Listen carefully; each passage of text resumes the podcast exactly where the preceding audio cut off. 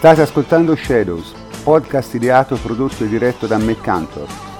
Parleremo di calcio in modo possibilmente leggero, ma sempre tenendo in considerazione i fatti, che sono l'unica guida nel regno delle ombre.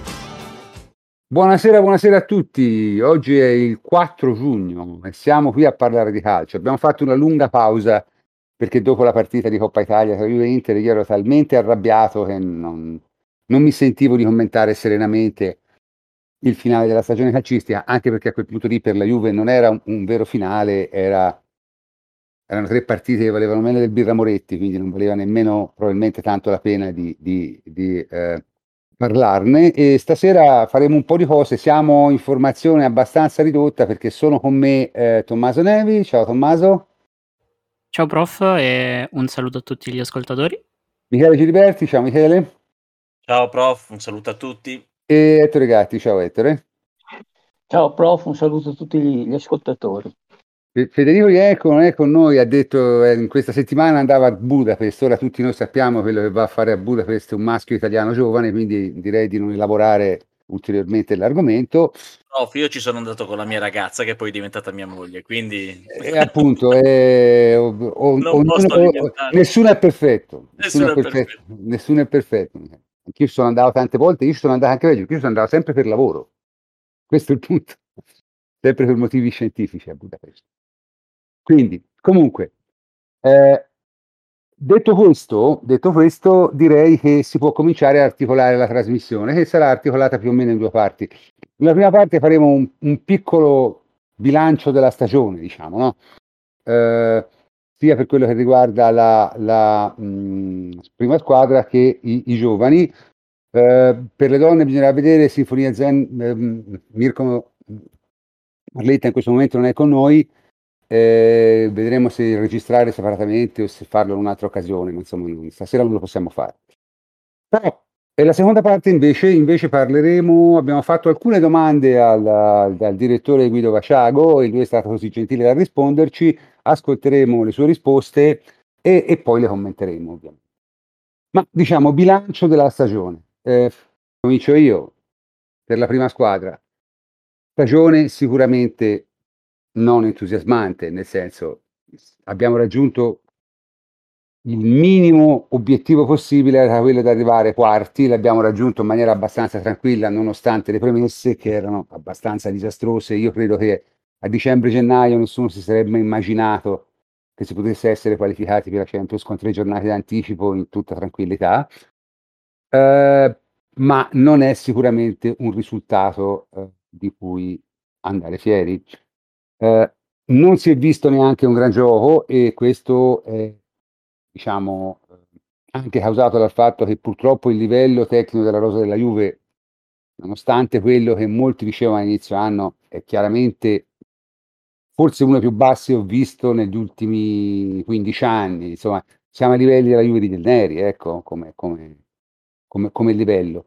Quindi era anche difficile attendersi di più, sicuramente qualche ritardo Allegri l'ha avuto perché 34 punti nel girone di andata, nonostante tutto sono sempre pochini, quindi anche lui qualche errore l'ha sicuramente fatto.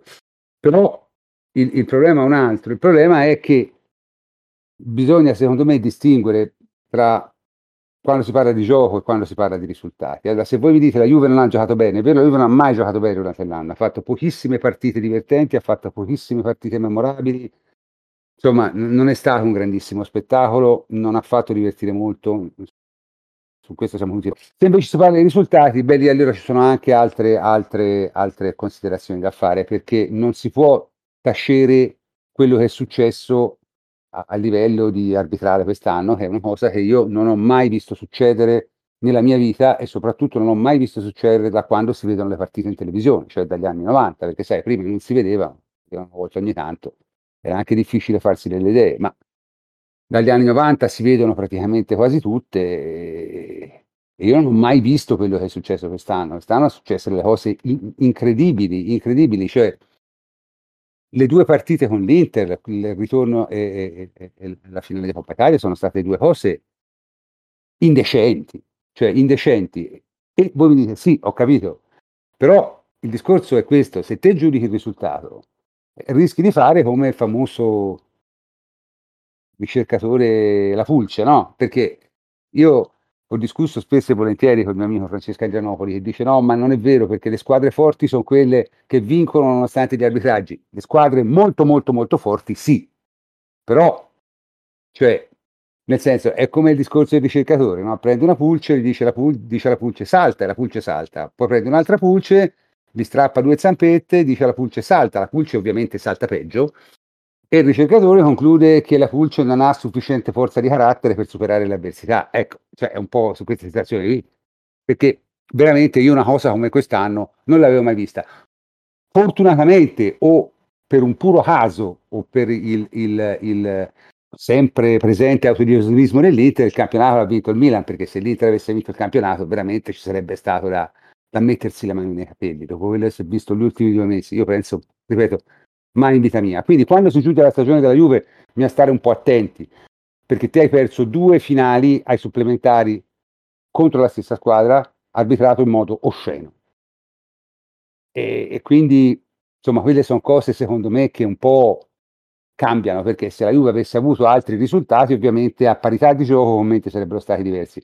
E per questa me la cosa mi fa sempre un po' impazzire. Però sicuramente tutto si può dire fuori che è stata una stagione esaltante. Forse l'unica cosa esaltante di questa stagione è il fatto che pare che a livello dirigenziale le cose si siano rimesse un po' a posto e dopo, dopo le cose francamente non belle da vedere che sono successe da, da, negli anni di, di, di Paratici, eh, adesso si comincia a vedere un po' più di cose, insomma l'addio a Dybala, l'addio a Bernardeschi sono tutti segnali molto molto molto forti, ok?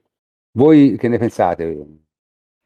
Uh, guarda, prof, io uh, diciamo su, sul giudizio complessivo e l'impatto mh, delle finali su, sulla stagione, uh, ma è, è, anche un po' una distorsione mia.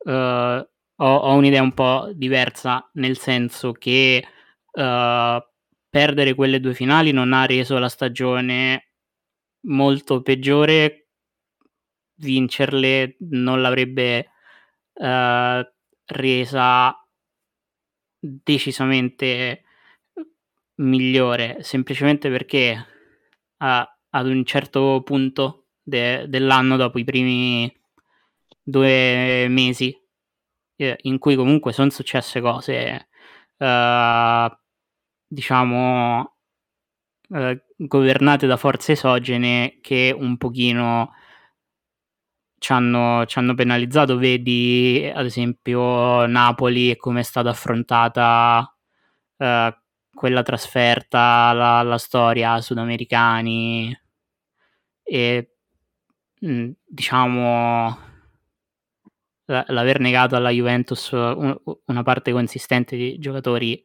comunque incisivi. Uh, o l'addio di di Ronaldo a tre giorni dal, dal mercato, perché ne, nell'analizzare lo, la stagione della Juventus e soprattutto uh, l'operato da Allegri non si possono uh, tirare fuori dal discorso inefficienze, uh, esempio dovute da una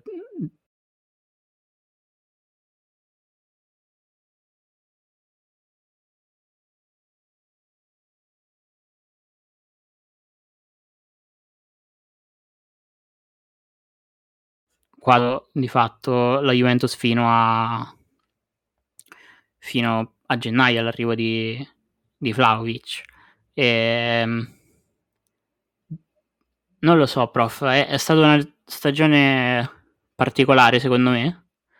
Uh, dovessi dargli un, un voto, uh, diciamo, tirando le somme e considerando tutto, perché ovviamente uh, noi tendiamo a vedere uh, cosa succede in campo, però intorno sappiamo benissimo che c'è uh, lavoro di tante, tante professionalità diverse, con tanti compiti diversi, quindi un 6 mi sento di darglielo uh, co- con, con, fiducia per, per, il futuro perché comunque si sono poggiate delle basi il lavoro più importante probabilmente è stato fatto fuori dal campo e a livello di, di spogliatoio. Con, con Guido l'abbiamo detto uh, diverse volte uh, quando è stato ospite qui da noi, che comunque eh, era una Juventus in cui non si riusciva a tenere la, la barra dritta, che ha avuto criticità uh, con, con, Sarri, con Pirlo, uh, giocatori uh, sopra, sopra, le righe, comportamenti non proprio di chi, non dico rema nella stessa direzione, ma di chi vuole il bene de, de, della squadra più che chi è attento a personalismi e, e a diciamo chi compie cose abbastanza eh, egoiste. Forse ecco, eh, ne, nell'analisi non di questa stagione, ma degli ultimi 3-4 anni, l'unica cosa che mi sento di eh, imputare al, a, al ciclo Ronaldo è a una certa aver fatto, a, aver generato una, una sorta di caos, questo ce l'ha, ce l'ha raccontato sempre Guido, insomma, eh, il fatto che si siano fatti un po' figli e figliocci, che i senatori, se vogliamo chiamarli così, uh, no, no, non sapessero più come, come normalizzare la situazione e, e, invece essere riuscita a normalizzarla, a uh, ristabilire delle, delle regole e un ambiente nel quale lavorare con produttività, Allegri sembra esserci riuscito e forse questa è la vittoria più, più grande di, di, questa stagione. Uh, per il resto sicuramente non sono soddisfatto di cosa si sia espresso in, in campo, ma a, a, un certo punto uh, de, della stagione alla costruzione di un qualcosa dal punto di vista tecnico, uh, si è preferito a puntare ai risultati, puntare al piazzamento uh, e, e, quindi non, no, non, c'è molto da analizzare in, in, più. Si è messo dentro Vlaovic uh, insieme a Zaccaria due colpi sicuramente per il futuro anticipati che ti permettono di lavorare con più tranquillità in, in estate. Uh, si è fatto un pezzo di stagione con giocatori che sapevano già di essere fuori tra Morata, Di Pala, Bernardeschi, quindi non lo so, è stata una situazione molto strana, mi tengo stretto quello che è successo uh, fuori dal campo e spero che Allegri, dopo aver spazzato via un po' la ruggine per sua stessa ammissione, l'anno prossimo possa lavorare con serenità e produttività. Guarda, io sono d'accordo sul fatto che le due vittorie nelle due finali non avrebbero cambiato la valutazione per me della stagione, ma avrebbero sicuramente cambiato i discorsi che sono stati fatti, perché basta vedere quello che è successo l'anno scorso, quando la Juve ha, secondo me, giocato altrettanto male, non, non ha fatto grandi cose, eh, ha rischiato di rimanere fuori dalla, dalla, Champions League, perché l'anno scorso ha rischiato seriamente di rimanerci, e, e, alla fine tutti hanno detto no, ma è andata meglio perché hai vinto due finali. Eh, vabbè, perché il solito discorso, i, i nostri amici belgiochisti poi quando diventano risultatisti improvvisamente, no? Eh, questa è la, la, la, eterna dicotomia che c'è. Intanto è arrivato, è arrivato Mirko Marletta. Ciao Mirko. Ciao a tutti. Qualche problema tecnico, scusate. No, no, vabbè, ne, così potremo parlare anche della stagione delle donne, sono molto più contento. In ogni caso, eh, mi piacerebbe sentire l'opinione anche di, di, di, qualche altro che di solito di calcio diciamo di primo livello parla meno perché è più un esperto di giovani come Ettore che invece ha una grande esperienza perché insomma è alla mia età quindi sì sì infatti. Allora eh, il mio giudizio è, è, concorde con quanto è stato già espresso nel senso che eh, ci sono stati degli snodi fondamentali in questa stagione.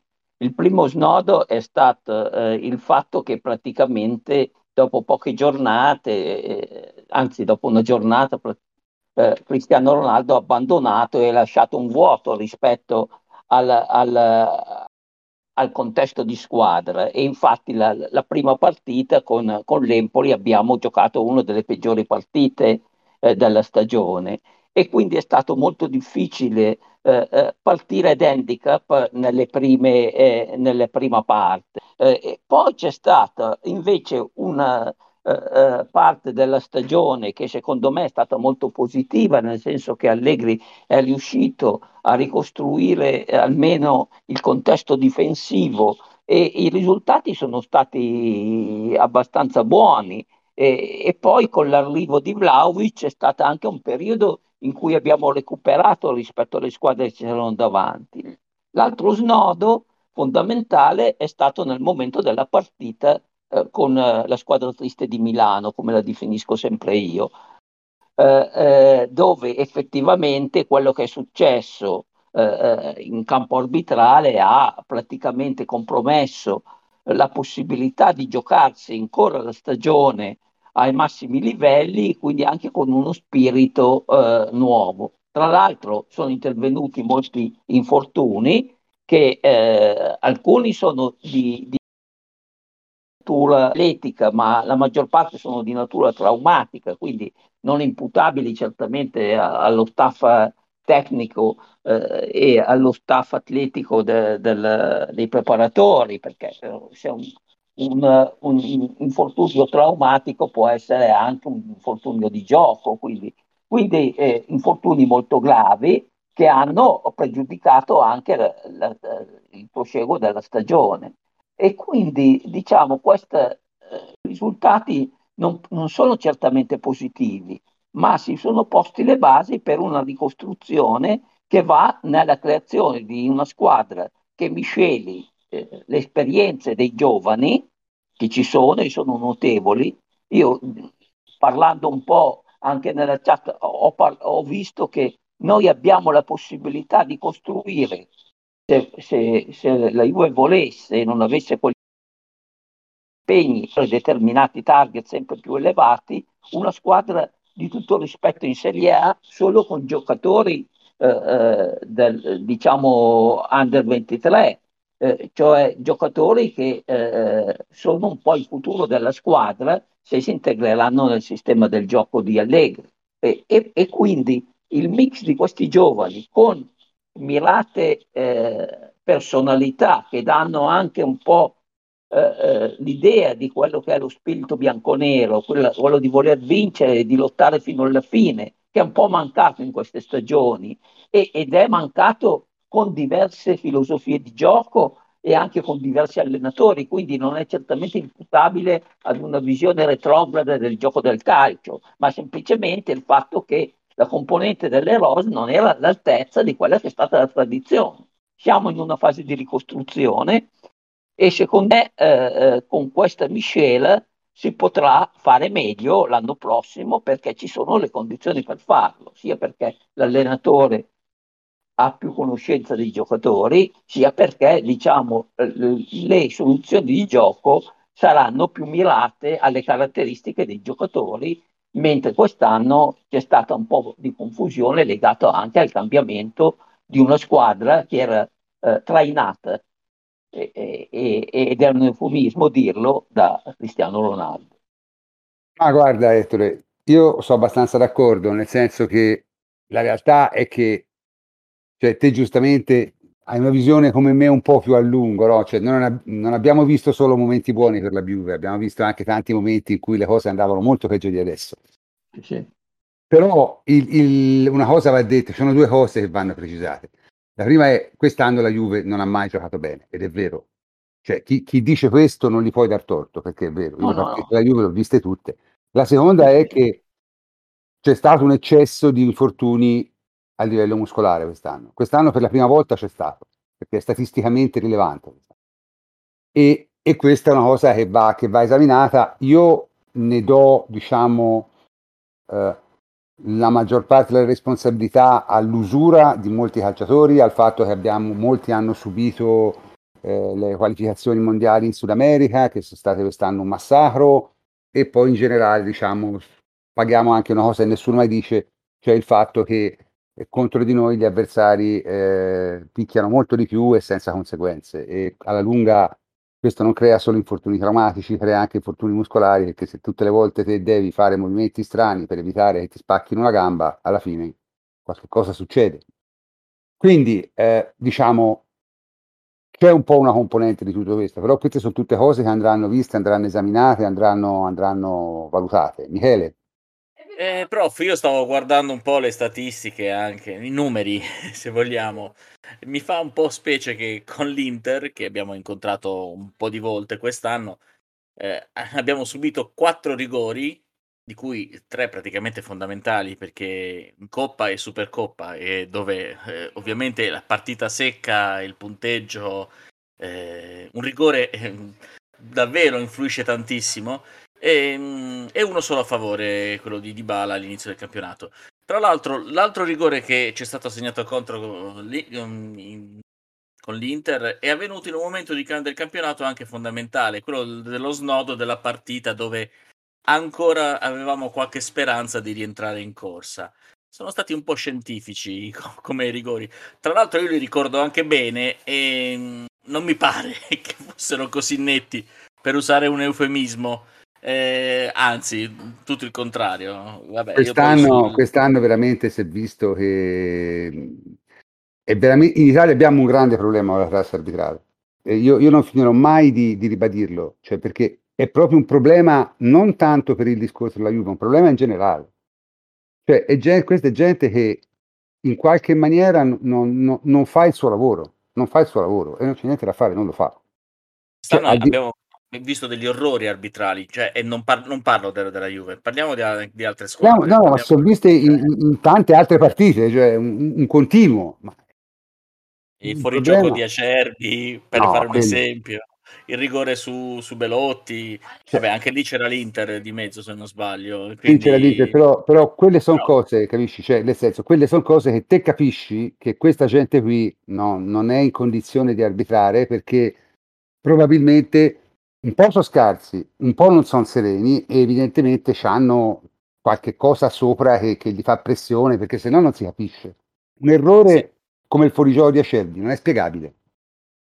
Sì, cioè, non è spiegabile. Poi, poi, non lo so, francamente, cosa ci perdevano dal VAR a davvero urlare all'arbitro: guarda che stai prendendo una cantonata clamorosa e, e rimediare dopo un, anche dopo un minuto. Non era un Ma problema. non è quello, è, è che il problema è che se te non sei in grado di evitare che succedano quelle cose lì, allora vuol dire che il VAR non funziona.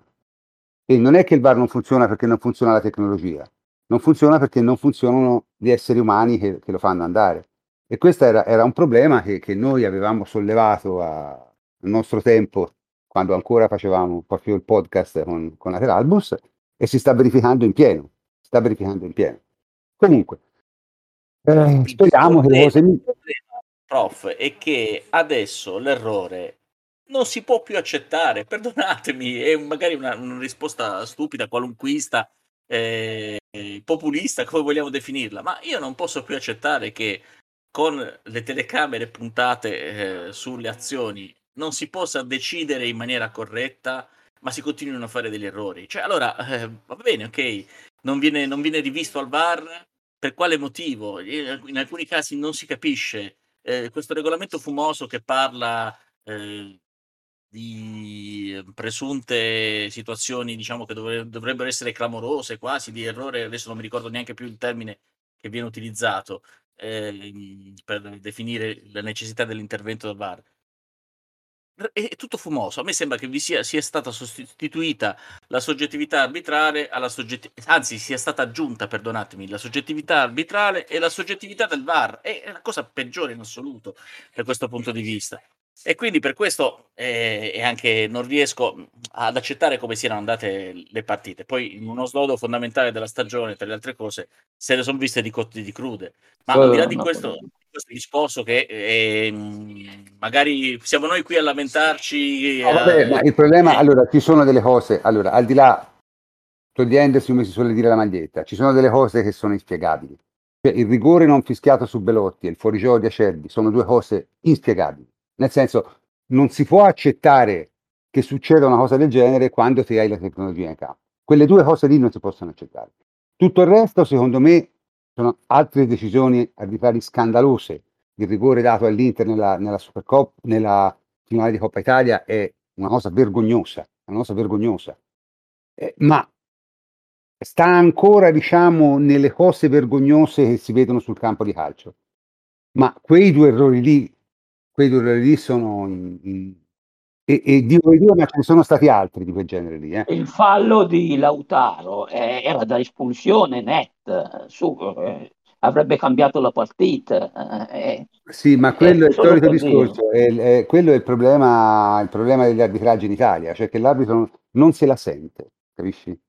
Eh, non se la sente perché, perché, perché ci tiene a avere una carriera, ci tiene a non crearsi casino, ci tiene a... Ma ci rendiamo conto o no che Orsato, che è il miglior arbitro italiano per distacco ed è l'unico che non ci sta a questo genere di, di, di porcherie e non lo mandano più a arbitrare l'Inter da anni. Cioè, questo fa la finale dei mondiali, non può arbitrare la finale di Coppa Italia. Perdonami, per, prof, io su questo però eh, do grossissima colpa anche alla stampa, perdonami. Stampa intesa come giornalisti di carta stampata, ma anche eh, giornalisti televisivi, eh, si fa Ma Michele, io, io, io, io, comincio, io comincio a pensare che in realtà abbiano veramente molta meno influenza di quello che non si crede. eh. Secondo me le cose avvengono su altri... Io ricordo un'intervista post Calciopoli, credo che fosse Bertini, eh, o forse addirittura negli atti di Calciopoli, eh, dove lui diceva che alla fine l'arbitro l'unica cosa che vuol fare, fatto noto, non, è, non lo sto io adesso a dire, a fare chissà quale rivelazione, L'arbitro non vuole avere rotture di palle, in pratica vuole arbitrare perché vuole continuare ad arbitrare, perché gli piace arbitrare e perché ci guadagna ovviamente. Ah, prendono bei soldi e uno stipendio in più, un lauto stipendio arrivando a certi livelli e quindi il loro interesse principale è non avere rotture di scatole. Meno si parla di loro, meglio è. E quindi è anche nel loro interesse fare la miglior prestazione possibile. Però quando ti ritrovi una certa stampa che enfatizza eh, determinati, tra virgolette, errori o decisioni verso una certa squadra, ma mi sembra anche normale che tu ti ritrovi ad arbitrare verso questa certa squadra, cioè la Juventus, in una situazione non serena, non tranquilla, sì, però, però, non oggettiva però, anche. Però eh. Michele, va anche detta una cosa, che in realtà gli errori più clamorosi sono avvenuti in partite dove la Juventus non c'è. Cioè, sono i due errori che ho citato, quelli secondo me, che sono me il segno, il simbolo di come è ridotta la classe arbitrale. Quello si può spiegare solo se c'è una pressione di altro tipo, capisci? Solo se succedono cose che non hanno nulla a che vedere con la stampa, non hanno nulla a che vedere con i media. Cioè, io non vorrei sopravvalutare l'influenza dei media, ecco, perché poi alla fine, insomma, mh, se no si rischia veramente di, di, di, di guardare il dito e non la luna. Secondo me la situazione è molto più grave. Nel senso, prof, molto... prof, scusami, c'è anche una crisi di vocazioni, eh? perdonatemi il termine un po' papale, ma eh, è anche vero che iniziano a mancare gli arbitri e questo è un fatto che è noto, eh, soprattutto a certe latitudini. Eh, Chiediamoci perché. Eh, perché magari, soprattutto a livelli più bassi, andare a prendere botte, tra virgolette, da genitori eh, e questo non va bene, e questo non va bene, bene. ma eh, questo, questo, si potrebbe evitare. Quello che non puoi evitare invece, e che è molto più difficile evitare, è, è che gli arbitri facciano carriera per motivi che hanno poco a che vedere con la loro abilità arbitrale. E questo è evidente, se te parli con gli arbitri te lo dicono tutti. Chiaro? Ci sono Diciamo che ci sono dei cognomi ricorrenti, non, esatto, non diciamo esatto, altro. Non esatto. diciamo altro. C'è una serie, una serie, di cose, no? Eh, se no era, mi viene da citare, da citare quello che succedeva, un, un, un, una vecchia battuta che facevano in Spagna sui professori universitari, no? Dice, cattedratico es chi de cinco te ne stress, perché c'era la commissione di cinque e te se ne avevi tre dalla tua parte potevi anche essere il peggio cane del mondo diventavi cattedratico. So, cattedratico è chi di 5 te ne stress, chi di 5 ce n'ha 3. Chiaro? E l'impressione che il mondo arbitrale sia esattamente allo stesso modo. Cioè, se te c'hai dalla tua determinate federazioni provinciali, diventi arbitro, e poi magari diventi arbitro internazionale, anche se sei un cane. Se si parla di crisi di vocazioni, forse bisognerebbe anche un attimo pensare a questo perché mh, mhmm, questo io lo posso vedere a livelli più alti, ma mi immagino che anche a livelli più bassi succede esattamente la stessa cosa, per cui se sei, che ne so, eh, in una certa posizione non ti mandano mai a arbitrare un campo dove c'è la gente turbolenta e ti può prendere ammazzare, se sei figliolo di nessuno ti mandano sempre nei campi di merda a prendere gli schiaffi dalla gente, capito? Cioè, mm, io non ho motivo di non pensare che succeda questo, anzi, vedendo un po' quello che succede a livelli più alti mi stupirei del contrario. Quindi bisogna stare anche un po' attenti quando si parla di, di, di vocazioni, eh? perché insomma ci sono sempre delle ragioni. No, certo, prof, in, in, ogni caso, vabbè, siamo andati, siamo andati eh, un po' fuori dal seminato. Ritorniamo sì, sì, no, volevo, volevo, solo aggiungere che su, per il resto sono accordo, d'accordo su quello che avete detto prima.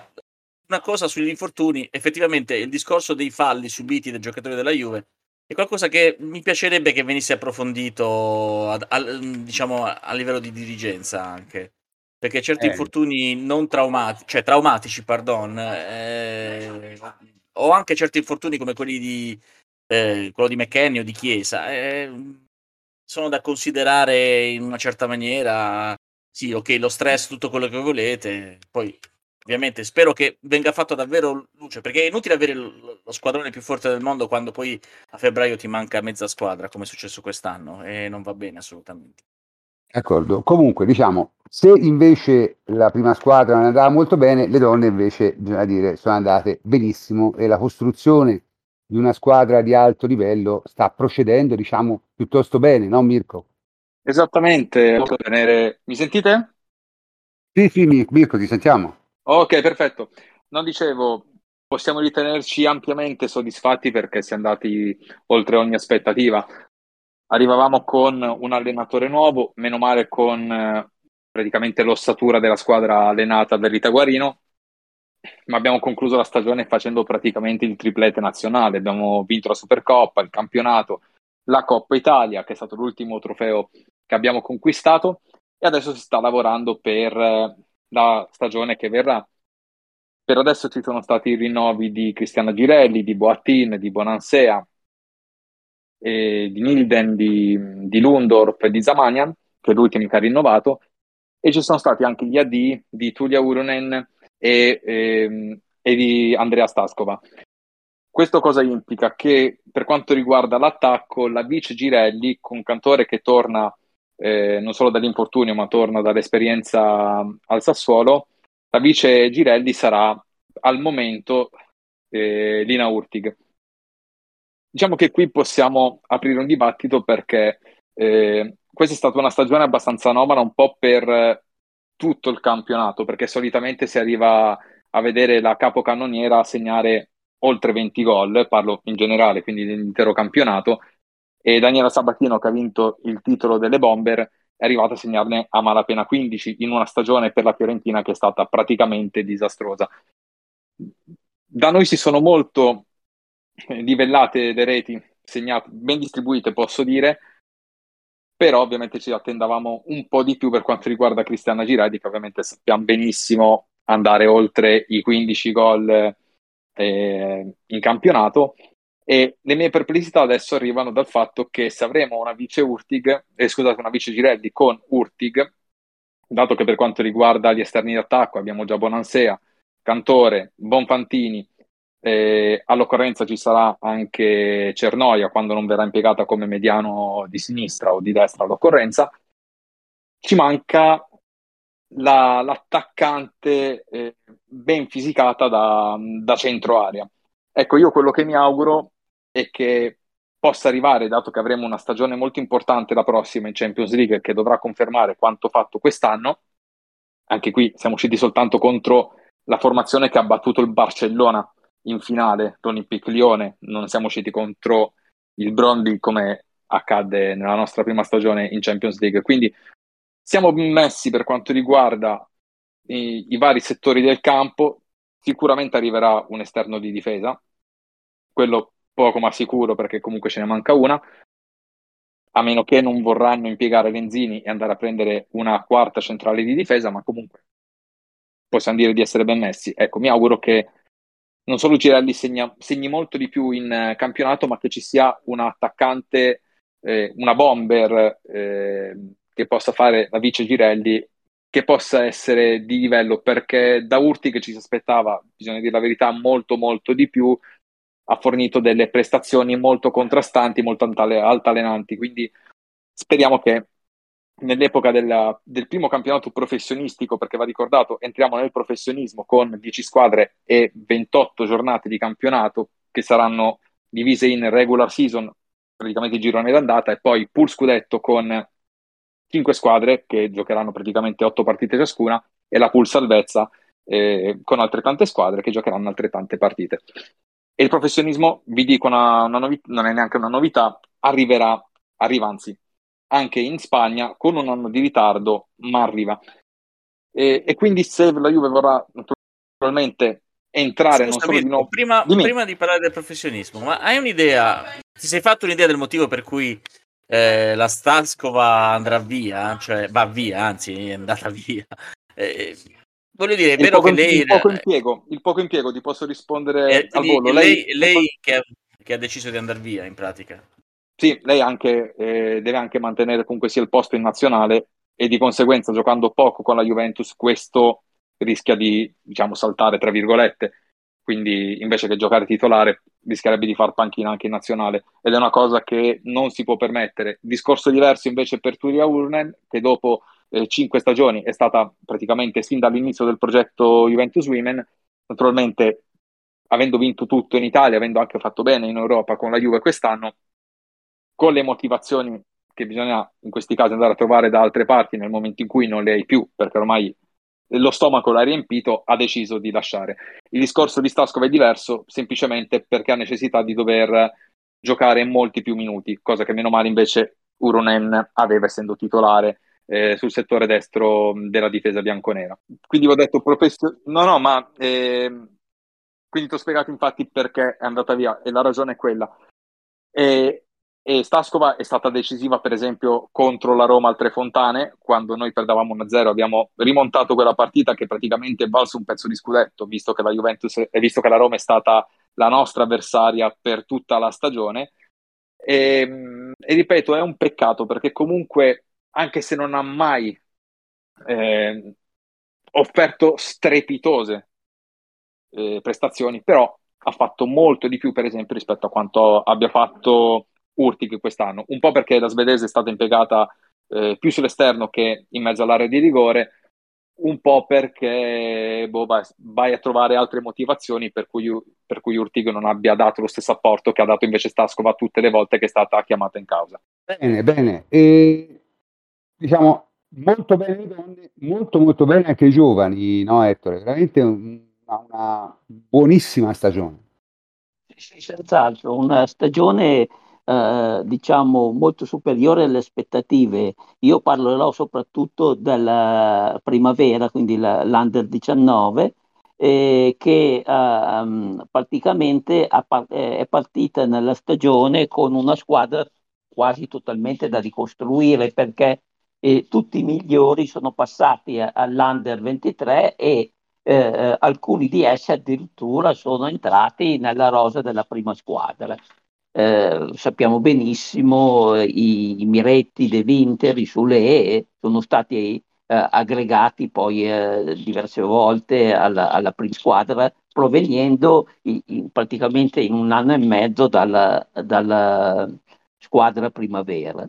E nonostante questo, grazie anche, secondo me, all'ottima eh, scelta da parte eh, del, di mister Bonatti, eh, che ha lavorato molto bene sull'organizzazione di gioco, eh, si, si, è riusciti a costruire un nuovo assetto, diciamo, organizzazione di squadra eh, valida che è riuscito da un lato a competere a livello nazionale perché eh, siamo arrivati in semifinale dei playoff, eh, abbiamo eh, diciamo, concluso la, la stagione regolare al quinto posto e poi eh, abbiamo superato l'Atalanta, che è una squadra che ha un ottimo vivaio e ha ottimi giocatori, e, e poi abbiamo subito anche per stanchezza, diciamo, la, la sconfitta contro la Roma e avrebbe meritato eh, di vincere il campionato eh, nella finale e, ha degli giocatori altrettanto validi. Eh, eppure siamo sempre stati competitivi in Italia, ma soprattutto siamo stati competitivi in, nel, in Europa con la, la, Coppa dei Campioni per giovani, dove eh, sono stati eliminati solo ai rigori dalla squadra che poi ha vinto eh, la, la, la, competizione, cioè il Benfica, eh, eh, diciamo smettendo il famoso, eh, almeno a livello giovanile, diciamo, l'indicazione di Bell Gutman che diceva non vincerete più una Coppa dei Campioni fra, per almeno cent'anni eh, eh, per il Benfica. Comunque, quindi è stata una stagione positiva per, perché si è creato un ossatura di squadra, ci sono giovani validi che secondo me sono già in grado passare alla Under 23, parlo di Mulazzi, di Turicchia, di Bonetti, eh, di Cibozzo, eh, eh, sono tutti, lo stesso Ealing Junior ha migliorato molto, con continuità di prestazione mentre prima non ne aveva, si sono affermati quindi una serie di giocatori, ma in un contesto organizzato.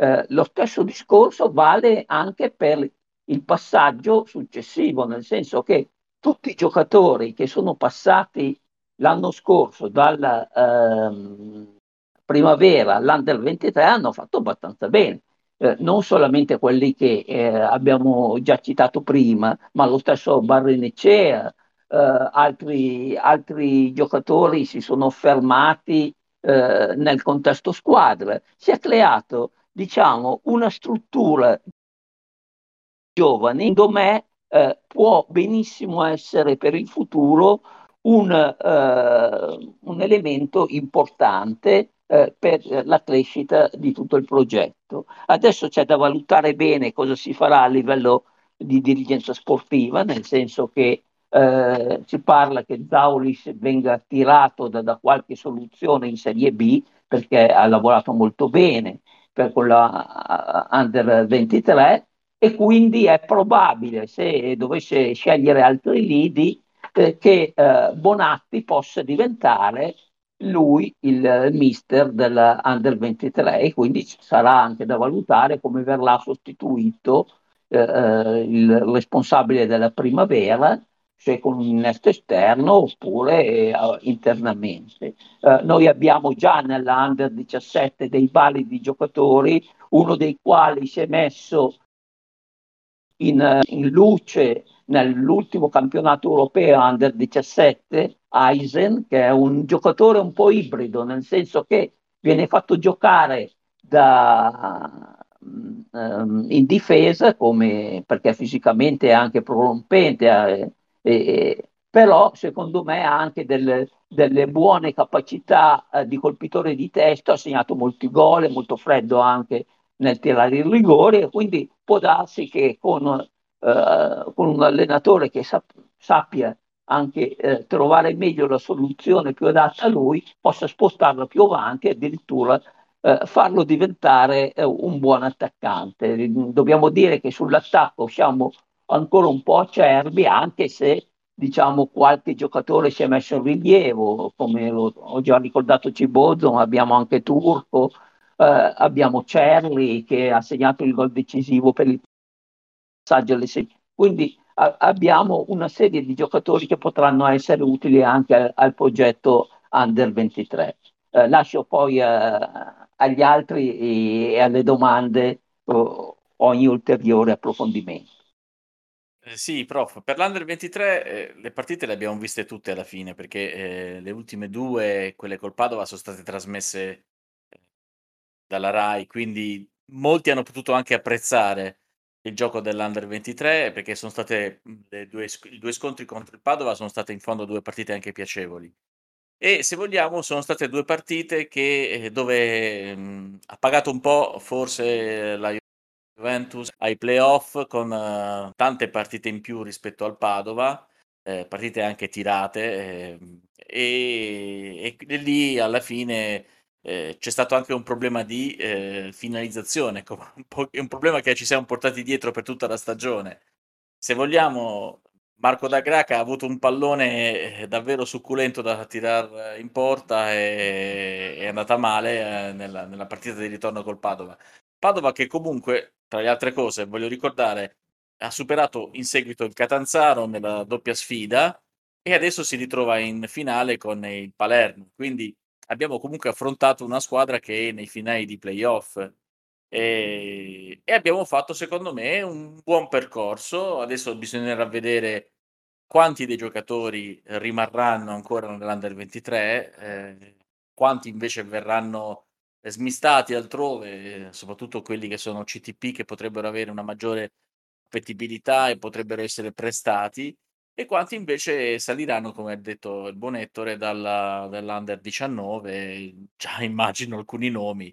Eh, mi incuriosisce eh, il discorso relativo a Bonatti perché, eh, ripeto, avere un preparatore atletico che poi diventa allenatore è una cosa davvero curiosa, è abbastanza singolare, non ricordo esempi simili, ma magari insomma ho un problema mio di mancanza con, di ignoranza, diciamo, da questo punto di vista. Ehm, e, vedremo un po' che, quale sarà il percorso, se, oppure se rimarrà Zauli anche quest'anno, ma non credo perché insomma penso che abbia fatto bene. Del resto ha fatto bene anche Pecchia, che era ex allenatore dell'Under 23, eh, che ha portato la Cremonese in A, quindi magari la panchina di questa squadra porta anche un po' fortuna e riesce agli allenatori giovani o comunque a chi ha iniziato da poco ad allenare a mettersi in mostra. Ehm, vedremo anche soprattutto quali dei giocatori, a parte Biretti, eh, eventualmente verranno, potrebbero essere aggregati in prima squadra. Mm, chiaramente che penso che Sule rimarrà almeno fino a gennaio, poi si vedrà per farlo diventare CTP e terrei anche un occhio su The Winter per capire quali saranno le decisioni della, insomma, della, della squadra, della, della dirigenza sul suo futuro, se lasciarlo ancora un anno, visto che è ancora molto giovane, o mandarlo in prestito, considerando che è un CTP. Ovviamente non si dovrà perdere assolutamente eh, i diritti sul calciatore. Eh, un'ultima, chiusu- un'ultima, chiusura vorrei fare su Filippo Ranocchia. Eh, sembra che debba rinnovare con la Juve, però poi sembra anche che possa rientrare all'interno di alcune contropartite. Ecco, mi dispiacerebbe eh, se venisse ceduto a titolo definitivo. Questa è l'unica cosa che davvero non, non, non mi piacerebbe perché è secondo me è un giocatore che eh, quest'anno in una squadra derelitta come il Vicenza ha comunque fatto molto bene e nel, nel parco dei, diciamo, dei cent- tre centrocampisti che si sono messi in luce negli anni passati e quest'anno come Miretti, Fagioli e lo stesso Ranocchia, non credo che sia poi tanto da meno rispetto ai due più blasonati che sono Fagioli e Miretti che hanno il vantaggio di essere CTP. Tutto qua, prof.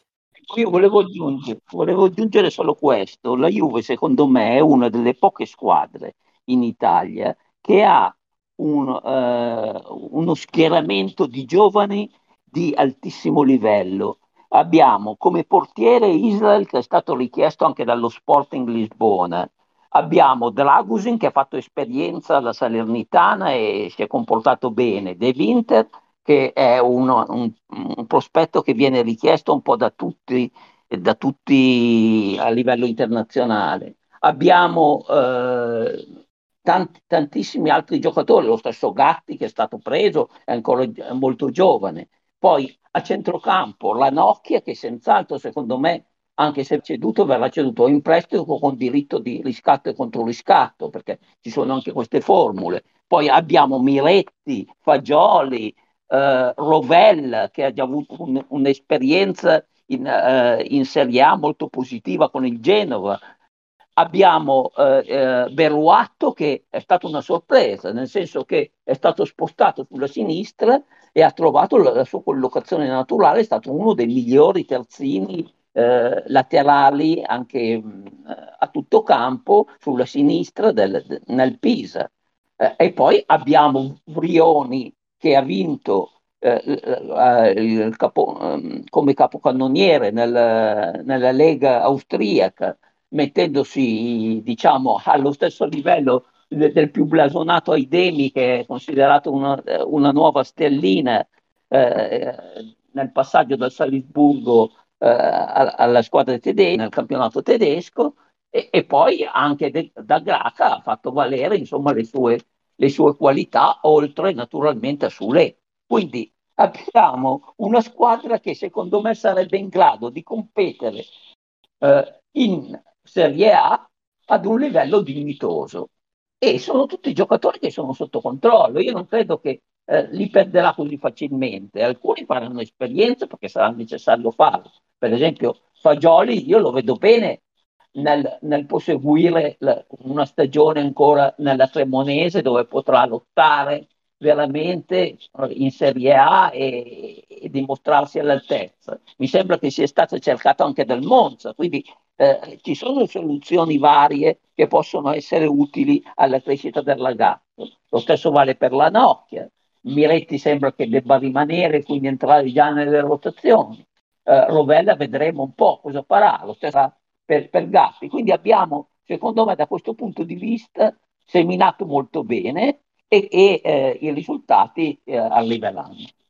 Bene, dopo aver seminato speriamo anche di poter raccogliere e direi che la prima parte si può concludere qua. Eh, Mirko, Mirko Marletta, senti, te, se, se, vuoi rimanere per la seconda parte, bene, se no ti possiamo salutare anche ora, fai te. Io rimango con voi. Bene, allora ci fa piacere che rimani anche per la seconda parte. Quindi possiamo concludere la prima parte. E cominciamo la seconda parte. La seconda parte è dedicata alle domande che abbiamo fatto uh, a, mh, al direttore Guido Vaciago, alle sue risposte e al commento alle sue risposte. Quindi cominciamo subito senza indugio. Eh, la, prima, la, prima, domanda eh, è quella di Ettore, Ettore Gatti, è una domanda un po' chilometrica, ma comunque cercherò di sintetizzarla. Eh, la Juve sta programmando una revisione significativa e probabilmente indispensabile per migliorare la sua organizzazione di squadre di gioco. Eh, quali differenze e similitudini si vede rispetto alla situazione che c'era al tempo di Antonio Conte dopo la risalita alla Serie B? Il contesto competitivo attuale è più complicato per Allegri? Quali sono le attese derivanti dall'abitudine quasi quanto le attese derivanti dall'abitudine quasi decennale al successo possano ancora rappresentare una zavorra per Allegri che Conte allora non aveva? Questa è la domanda un po' volutamente generale e questa è la risposta di Guido Vaciago. Mi sembra completamente diversa la situazione di quest'anno rispetto a quella uh, di una decina di anni fa quando uh, ci fu uh, l'arrivo di Conte e la creazione di quella squadra che poi vinse con pure molti cambiamenti nel corso del tempo, però vinse i nove scudetti eh, consecutivi e questo per rispondere alla domanda di Ettore Gatti. Non, non riesco a trovare punti di incontro se non il fatto che si sta cercando di aprire un ciclo, ma all'epoca in realtà non si sapeva neanche che si stava aprendo un ciclo, eh, non era in previsione neanche eh, lo scudetto e arrivò subito, quindi insomma all'epoca eh, ci fu una serie di coincidenze fortunate la, l'esplosione di, della seconda gioventù di Pirlo, eh, l'arrivo di un giocatore come Vidal, eh, la maturazione dei tre difensori e la presenza di Conte eh, che fu strepitosamente eh, efficace nel insegnare a quella squadra a giocare. Quindi insomma Qua siamo in presenza di una squadra che ormai ha ritrovato il suo status di grande e quindi è una grande che sta cercando di eh, ristrutturarsi e di ridarsi uno scheletro forte, eh, che sta cercando il famoso mix, il famoso equilibrio tra giocatori giovani e giocatori esperti. Eh, quel mix che in pochi eh, riescono a trovare al primo colpo perché poi sbagli sempre da una parte o dall'altra, un po' come gli impasti della pizza quando, quando sei un dilettante. E, e, quindi insomma eh, direi che no, la situazione è molto diversa io credo che eh, la Juve ormai sia di nuovo ritornata sugli standard pre-calciopoli e quindi sia una squadra che come tutte le grandi vive dei momenti critici perché sbagli qualche cosa e allora devi poi eh, fare un passo indietro, eh, correggere gli errori, questo comporta sempre del tempo perché eh, al netto dei soldi che sono un po' meno eh, c'è anche il problema del fatto che ogni decisione poi ha bisogno di un tempo fisiologico per dare i suoi frutti e, e questo invece è una cosa che i tifosi non considerano mai perché vogliono vincere sempre subito. Bene, abbiamo sentito la risposta, allora Ettore, commenta un po', sei soddisfatto della risposta? Sì, la, la risposta è, è, corretta, nel senso che era più che altro una provocazione, perché eh, le differenze sono notevolissime, come ha giustamente sottolineato il direttore, eh, però eh, era anche da, da, stimolo per capire eh, se il contesto competitivo è cambiato e eh, quanto anche a livello di sensazione generale ci sia eh, sul discorso dell'abitudine alla vittoria che fa sì che eh, ehm, i tifosi, un po' i, i, mass media si aspettino sempre eh, eh, dal ciclo bianconero una continuità di vittorie che invece eh, concretamente non si può, non si può avere. Eh, diciamo il ciclo di, di, che era iniziato con, con, Conte invece partiva da una situazione abbastanza eh, disastrosa, nel senso che erano diversi anni che, che i risultati erano scadenti e quindi eh, diciamo i risultati andarono anche al di là delle più rosee aspettative, soprattutto il primo anno.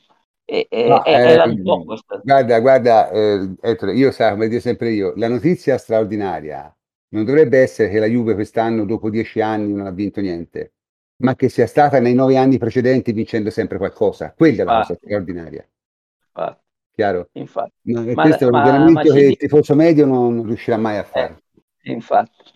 infatti ci si dimentica spesso, uh, presto, di quello che è successo nel passato. Comunque eh, eh, volevo sottolineare che eh, Vaciago ha indicato effettivamente quali sono le ambizioni della squadra e, e della società, soprattutto perché gli investimenti che sono stati già fatti, come Vlaovic, eh, Zaccaria e, e, e, probabilmente quelli che si stanno provando eh, porteranno un innalzamento. Si, si, si, sta parlando di Pogba e di Maria, insomma, non pizza eh, e figli. Eh. eh sì.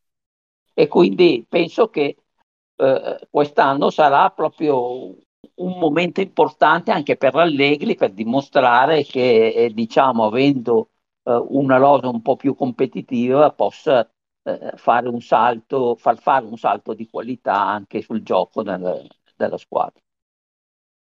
Bene, eh, la seconda domanda era di, di Tommaso e era lievemente polemica. Riprendendo lo speciale di Allegri su Dazon, dopo l'addio di Chiellini e l'azzeramento quasi totale della vecchia guardia, quali possono essere i nuovi equilibri? Dove si troverà la leadership? E se il fatto che Max non abbia mai nominato Bonucci né tra i vecchi né tra i nuovi leader, se questo fatto qui ha qualche lettura particolare. E questa è la risposta, devo dire, abbastanza appuntita di eh, Guido Vacciali. Allegri non ha mai nominato Bonucci perché io non credo che eh, Allegri abbia grandissima stima eh, di Bonucci come leader, anche perché eh, i fatti dicono che Bonucci non è un leader, ehm, nel senso che non ha una squadra che lo segue eh, come lo han, l'hanno avuto in passato Barzagli, ehm, Pirlo, Chiellini, Buffon, eccetera Bonucci è un leader più negli atteggiamenti che nella realtà e quindi credo che sia per questo che Allegri abbia nominato eh, Delict, Locatelli e lo stesso Danilo. Eh, credo che sia una questione proprio di caratteristiche personali, di qualcosa che eh, ha a che fare con il modo di fare, il modo di porsi nei confronti degli altri. Eh, anche la propria storia, insomma, io al di là dell'aspetto tifoso, ma quella fuga al Milan eh, non può non pesare nel giudizio degli stessi compagni di squadra. Bene, eh, Guido ci ha detto in pratica che insomma Bonucci è un po' un cazzone, quindi chiaramente non può essere un leader, giusto Tommaso? Sì, uh, beh, diciamo che è una cosa che secondo me si uh, percepiva anche abbastanza. Sicuramente hanno pesato l- gli accadimenti de- della famosa estate in cui andò al Milan, eh, gli equilibri spostati, ma anche ciò che fece durante, durante la stagione precedente, il famoso sgabello. Eh, ma credo che eh, ecco anche al netto di, di quell'episodio sia uh, Bonucci una personalità particolare e forse non adattissima a dettare legge, tra virgolette, all'interno di, di uno spogliatoio, però eh, giustamente ecco, rimarrà, rimarrà cap- il capitano forse di riferimento eh, per, per anzianità di servizio e diciamo per, per profilo, uh, ma diciamo secondo me la ricerca di, di, nuovi equilibri, cosa sulla quale eh, guida un pochino glissato, sarà, sarà fondamentale.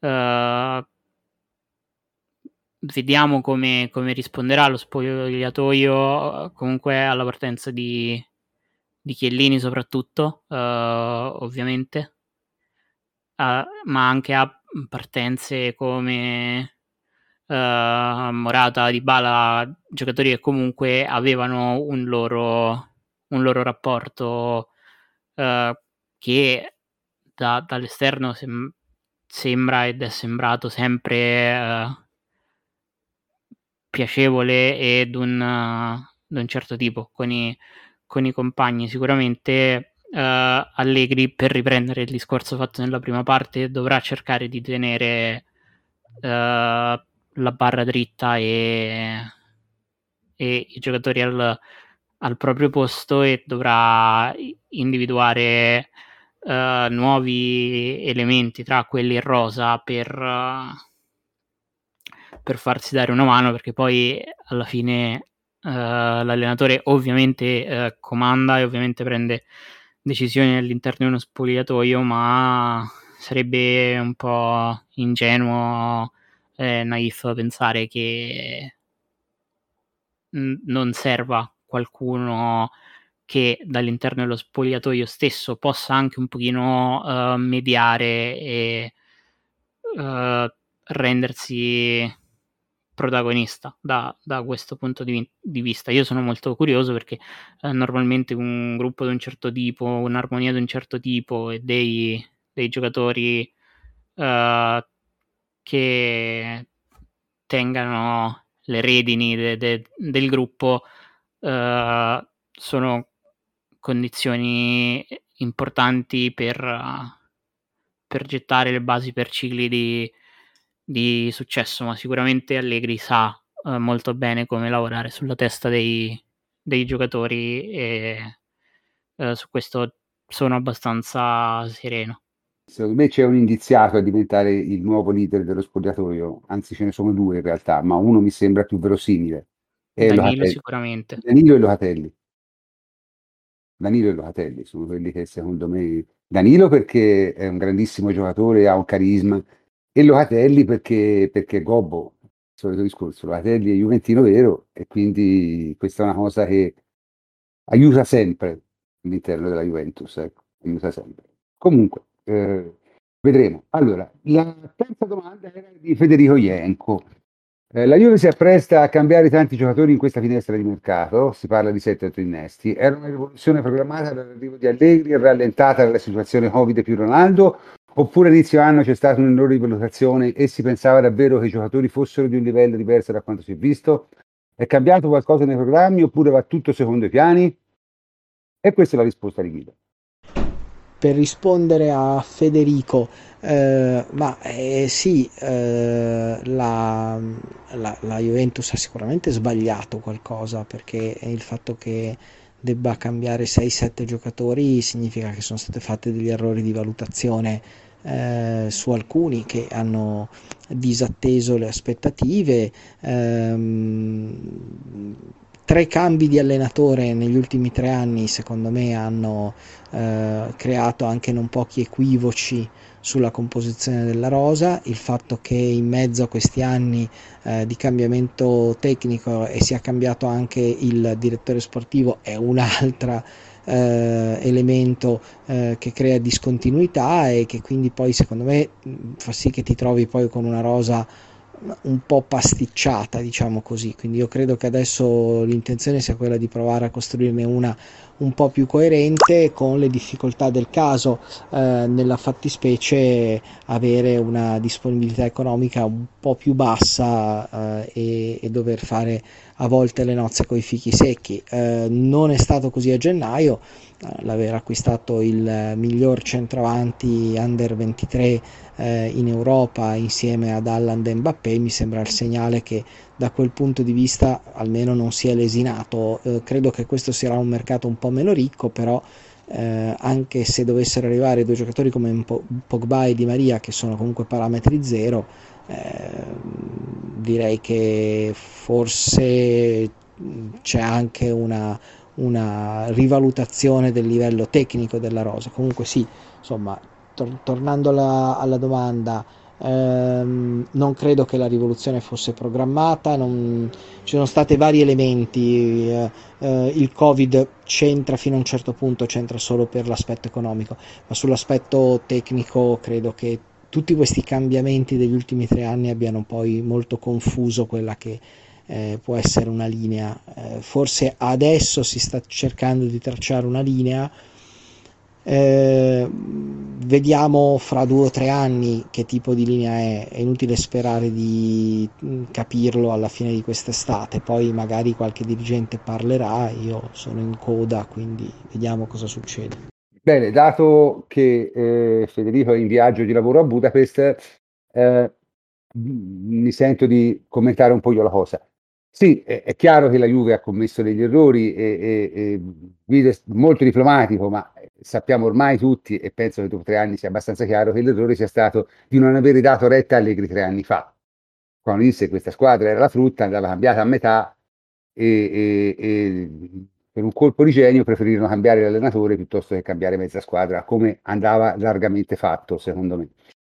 E secondo me per la Juve si dovrebbe cercare di avere una situazione del tipo normale, in cui fai sempre bene, raramente poco bene e talvolta molto molto molto bene. Questo dovrebbe essere, è stato sempre il percorso della Juve da, da quando io sono tifoso e penso che questo sia l'obiettivo.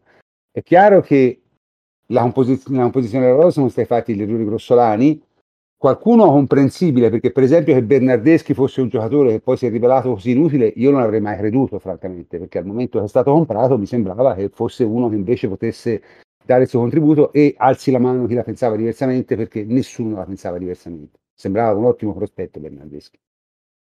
Eh, altri invece sono stati proprio errori clamorosi del, di, di, di, chi li ha comprati. Insomma. Arthur è una cosa inconcepibile e, e, non è, e non è nemmeno accettabile il discorso avevi bisogno di fare plusvalenze perché così ti sei creato una situazione veramente, veramente imbarazzante. Meno male anche lui pare se ne voglia andare, quindi quella cosa lì sarà risolubile.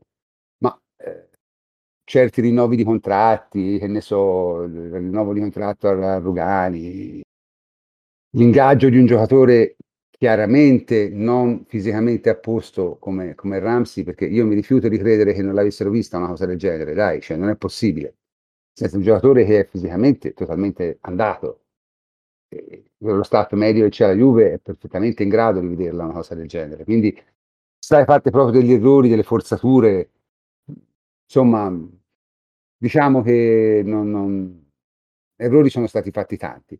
Adesso però secondo me c'è la possibilità di eh, migliorare molto le cose. Abbiamo tutti detto che insomma quest'anno qualcosa di buono è stato fatto. Speriamo che eh, il, il, questo buono prosegua. Il mercato è cominciato in modo perlomeno, diciamo, sulla carta abbastanza scoppiettante, perché appunto si parla, insomma, di Pogba. Ora, il ritorno di Pogba sarebbe un, una cosa forte, perché un giocatore come Pogba ti sistema il centrocampo da solo, eh. Cioè, praticamente ti fa salire il centrocampo di tre categorie da solo, anche se non cambi niente altro. Quindi, insomma, vedremo, vedremo, poi commenteremo il mercato man mano che si sviluppa, per carità, però per adesso.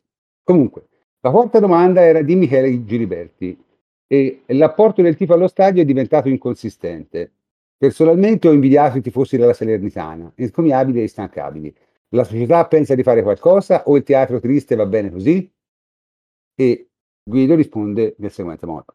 eh, sì, la società ci sta pensando, però è molto complicato. Ricordiamoci che la questione del tifo è legata al fatto che eh, rispetto ad altre squadre la Juventus ha deciso di rompere completamente con gli ultra eh, per evitare quelle eh, contiguità con la malavita organizzata eh, che non erano più tollerabili, soprattutto dopo l'inchiesta eh, Alto Piemonte.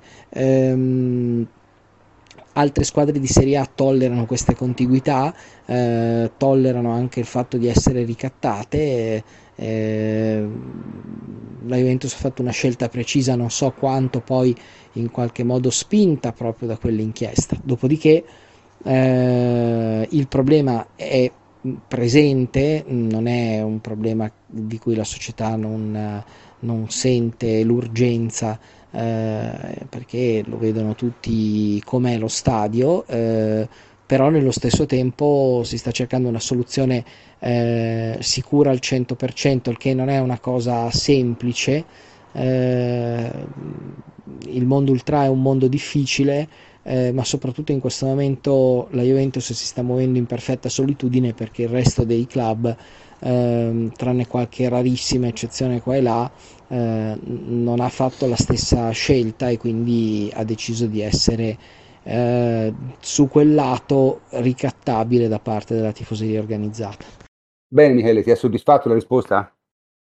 Allora, mi ha soddisfatto e intristito, eh, spiego il perché. Soddisfatto perché, perché per fortuna c'è il problema è sentito a quanto pare, cioè eh, io ho letto parecchie lamentele da gente che era andata allo stadio, ehm, su sui vari social network, su Twitter soprattutto, e del fatto che si sentissero più forti gli avversari, ridotti in uno spicchio rispetto a alla ai tifosi della Juventus. Ora non so se è colpa del tifo torinese, mi perdonino i piemontesi, anche se poi alla fine la maggior parte magari vengono da altre province o addirittura da altre regioni in trasferta non so se effettivamente l'apporto di, dei cosiddetti ultras, termine che ho sempre, insomma, non mi è mai piaciuto, ma diciamo dei tifosi quasi eh, di professione, eh, il mancato apporto sia così eh, rilevante. Fatto sta che il problema c'è e spero che eh, la società lo voglia risolvere. Io mm, eh, per la domanda ero un po' ispirato a un vecchio tuo programma, quello con Cesare Polenghi, il nostro amico Cepo, che cura tra l'altro il podcast con, di Guido Vaciago con Francesco Casotti, eh, tutto molto bello, eh, dove si parlava del, del, del, tifo in Giappone. Non so se ricordi quella puntata, sicuramente la ricordi, prof. Perfettamente, ecco. perfettamente. Ecco. E fu una puntata bellissima, molto interessante, tant'è che poi quando arrivo da, eh, da Zone in Italia e feci l'abbonamento, mi guardai qualche partita della J-League, del campionato giapponese, e vedere i tifosi instancabili dal primo minuto che in maniera ossessiva continuavano a incitare la squadra, era un vero piacere e dava anche qualcosa in più a delle partite che, diciamo, non avevano certamente un livello qualitativo elevato. Quindi un certo tipo di, non dico professionismo nel tifo, ma una certa organizzazione fatta dalla società soprattutto dalle grosse società come una come può essere la Juve, ben venga. La parte che invece mi ha intristito, quindi spero che la Juve ci pensi, ecco, eh, ci pensi eh, bene e che faccia qualcosa per, perché bisogna rimediare. La parte che mi ha intristito tanto è invece sapere che solo la Juve ha deciso di tagliare i ponti eh, con eh, questi soggetti che erano legati alla criminalità organizzata, mentre le altre squadre, le altre società fanno un po'... Va, va detto che anche la Lazio ha fatto qualcosa del eh, genere. Eh sì, Lottito infatti gira con la scorta a quanto eh, pare. Eh, lo so, però sono questi i rischi. E i rischi sono questi, però certamente essere, vedere le società, tutte le società di calcio italiane eh, soggette a questo ricatto e quindi non è bello, ecco, non ci facciamo una gran figura. Adesso non so se all'estero sia così, ma Beh, non so se hai visto quello che è successo nel campionato francese, insomma. Ma lì ci sono altri problemi, prof. Lì magari è un problema di delle banlieue, non lo so, ecco, eh, magari c'è qualcosa che non va a livello come è successo in Inghilterra anni fa, perché gli hooligans alla fine non è che erano organizzatissimi, cioè erano organizzati, ma nell'ubriacarsi e poi nel picchiare tutto, cioè um, qui invece si parla di ricatto da parte di questi soggetti per entrare gratis, per, per, per, per, commerciare poi sui biglietti, per lucrare sulla società stessa. Alla fine era diventata una, eh, tra virgolette, professione. un modo per, per guadagnarci. Poi... Era diventata più di una professione, era diventata un'attività talmente redditizia da attirare la criminalità organizzata. Organizzata, appunto, l'andrangheta, quindi voglio dire, roba grossa, non... Cioè, ecco, non si parlava eh... di quattro biglietti, capito? Cioè, nel senso... Eh, appunto, appunto. Eh, eh, il, il, problema, il, problema, è che però non, molt- non, ci sono molte soluzioni in questo momento. Cioè, quello che ha fatto la Juve, secondo me, è assolutamente condivisibile e se il prezzo da pagare è avere uno stadio meno caldo, mi va bene.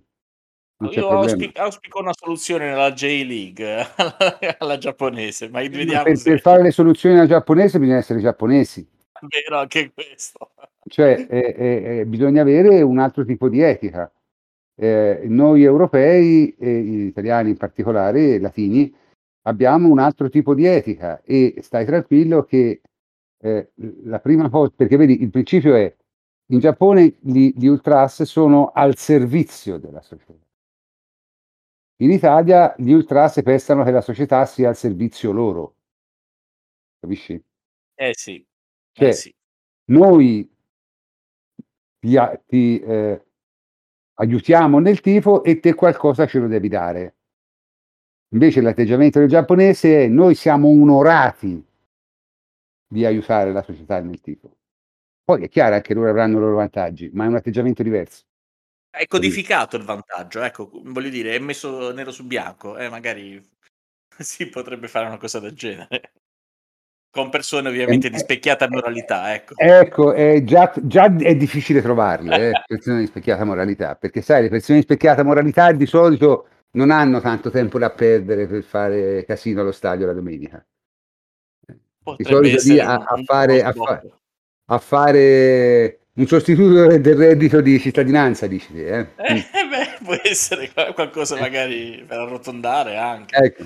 No, no, ma il problema è che ehm, è molto molto difficile, molto molto difficile, perché eh, la soluzione inglese è stata, diciamo, eh, fortemente repressiva all'interno, ma non ha risolto il problema, tant'è vero che gli inglesi come vanno fuori combinano casino, no? Cioè, sempre, ovunque. Quindi non è che sono cambiati molto, è cambiato semplicemente il contesto lì dentro, per cui li tengono talmente compressi, perché una cosa va detta, i, i, i britannici, eh, il crowd control, eh, quelle, quelle, cose le sanno fare, sempre fatte.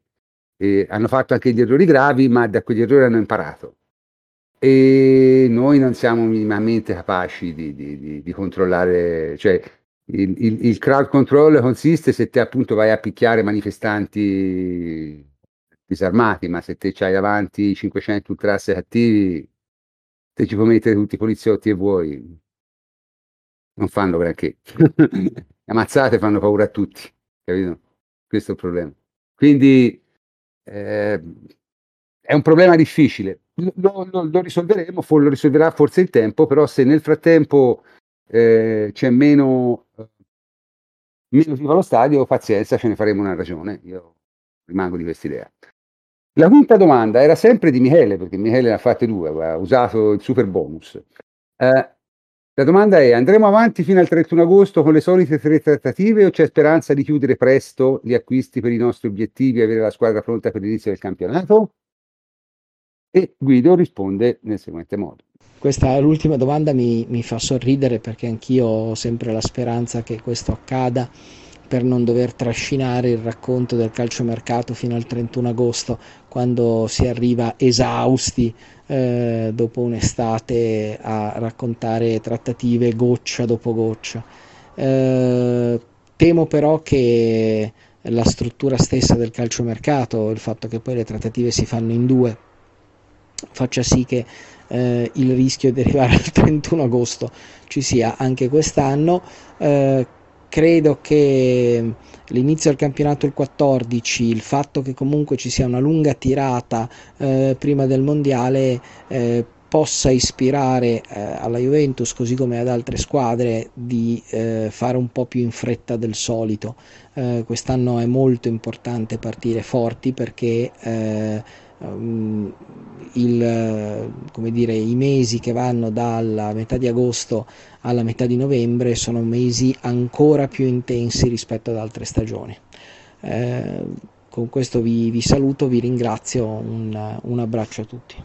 Beh, Michele, mi sembra che Guida abbia parlato chiaro, cioè nel senso, anche lui vorrebbe finissero presto perché è una cosa devastante no? stare due mesi dietro a, a queste stronzate. Eh? Pure i giornalisti dovrebbero essere i primi a voler che le trattative insomma vengano portate avanti fino alla fine in modo da poter vendere più giornali, anche se in realtà ormai è insomma... un doppio taglio, eh. Eh sì, perché poi diventa estenuante anche dall'altra parte. Stiamo anche noi, ad esempio, aspettando Pogba da non so quanti, quante settimane. Io mi sono già stufato, francamente, di sta storia. Eh sì, vabbè, però ora aspettarlo il 4 di giugno è realistico. È chiaro che no, l'affare no, no. si fa, si fa entro giugno, cioè con calma. Certo, certo. No, mi fa piacere, cioè voglio dire, anche lui considera il fatto che eh, si debba chiudere prima, però giustamente gli affari si fanno in due. Se dall'altra parte non c'è la volontà, purtroppo in alcuni casi eh, si dovrà arrivare fino all'ultimo momento.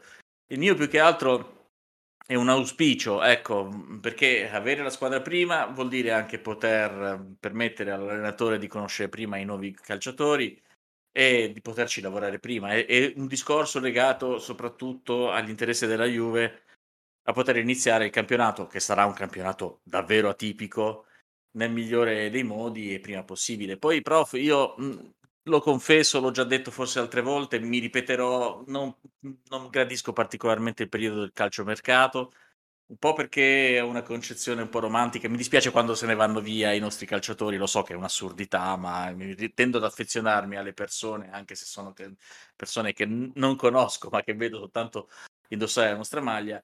E, e poi la, la, trovo un po' ansiogena eh, questa la fase del calciomercato, tant'è che il mio motto è una canzone dei, dei Green Day, Wake Me Up Before September, September Ends. When September Ends. When September ends. Ecco. Me Up When eh, September Ends. Eh, voglio dire, svegliatevi quando finisce settembre, quando finite, è finito il, il calciomercato e non se ne parla più. No, vabbè, allora, diciamo, parlam, parlando seriamente, secondo me le cose fondamentali da fare prima che inizi il campionato sono due ovvero se veramente hanno intenzione di prendere Pogba e Di Maria, lo facciano subito. Questo, questo sì. Perché se ci metti quei due, poi con quello che ha già hai, qualcosa fai, capito, le prime giornate, insomma. Sì, la spina dorsale, ecco. Ecco, la vita. Cioè, se te, insomma, parti la prima giornata, c'hai Vlaovic, c'hai Pogba, c'hai Di Maria, c'hai la difesa comunque anche dei terzini tra Danilo, Quadrado, De Sciglio, Sandro, qualcosa tiri fuori, i centrali ce l'hai, capito? Non hai più Chiellini, probabilmente ci sarà Gatti, io sono quasi convinto che promuoveranno Gatti. Se possono disfarsi di, di, di Rugani ne prenderanno un altro, ma comunque all'inizio te la cavi, capito? All'inizio te la cavi. Quindi, però quei due giocatori lì, se veramente ce l'hanno in mano e hanno la seria intenzione di prenderli, con quelli devono chiudere subito. Cioè, prim- prima del, devono essere in ritiro il primo giorno, ecco, per mille motivi. Questo secondo me è, sarebbe fondamentale. Mi auguro, mi auguro che ce la facciano perché sennò sarebbe veramente un problema. E, e non, è, non, è, un problema che vorrei affrontare anche perché appunto cioè, quest'anno veramente agosto-settembre rischiano di diventare decisivi, non solo per noi devo dire, eh, perché saremo tutti nella stessa barca in un certo senso. D'accordo? Bene, direi che eh, per stasera si può concludere la trasmissione. Il video è stato molto carino a rispondere alle nostre domande e noi ci risentiamo eh, tra un po', tra qualche settimana, quando il mercato sarà un po' più definito, magari quando ci sarà qualche nuovo acquisto davvero lo possiamo commentare, ecco, una situazione del genere. Quindi saluto tutti i miei complici che mi hanno fatto compagnia stasera, a partire da Tommaso Nevi. Ciao Tommaso. Ciao prof, un ringraziamento a tutti quanti e eh, Ettore Gatti. Ciao Ettore. Ciao prof, grazie a tutti gli ascoltatori. Michele Giliberti, ciao Michele. Ciao prof e un saluto a tutti come sempre. E infine Mirko Marletta, ciao Mirko. Ciao prof, un saluto a tutti i nostri ascoltatori. Bene, io sono il professor Cantor e come sempre vi saluto, ci sentiamo la prossima volta. Buonanotte a tutti.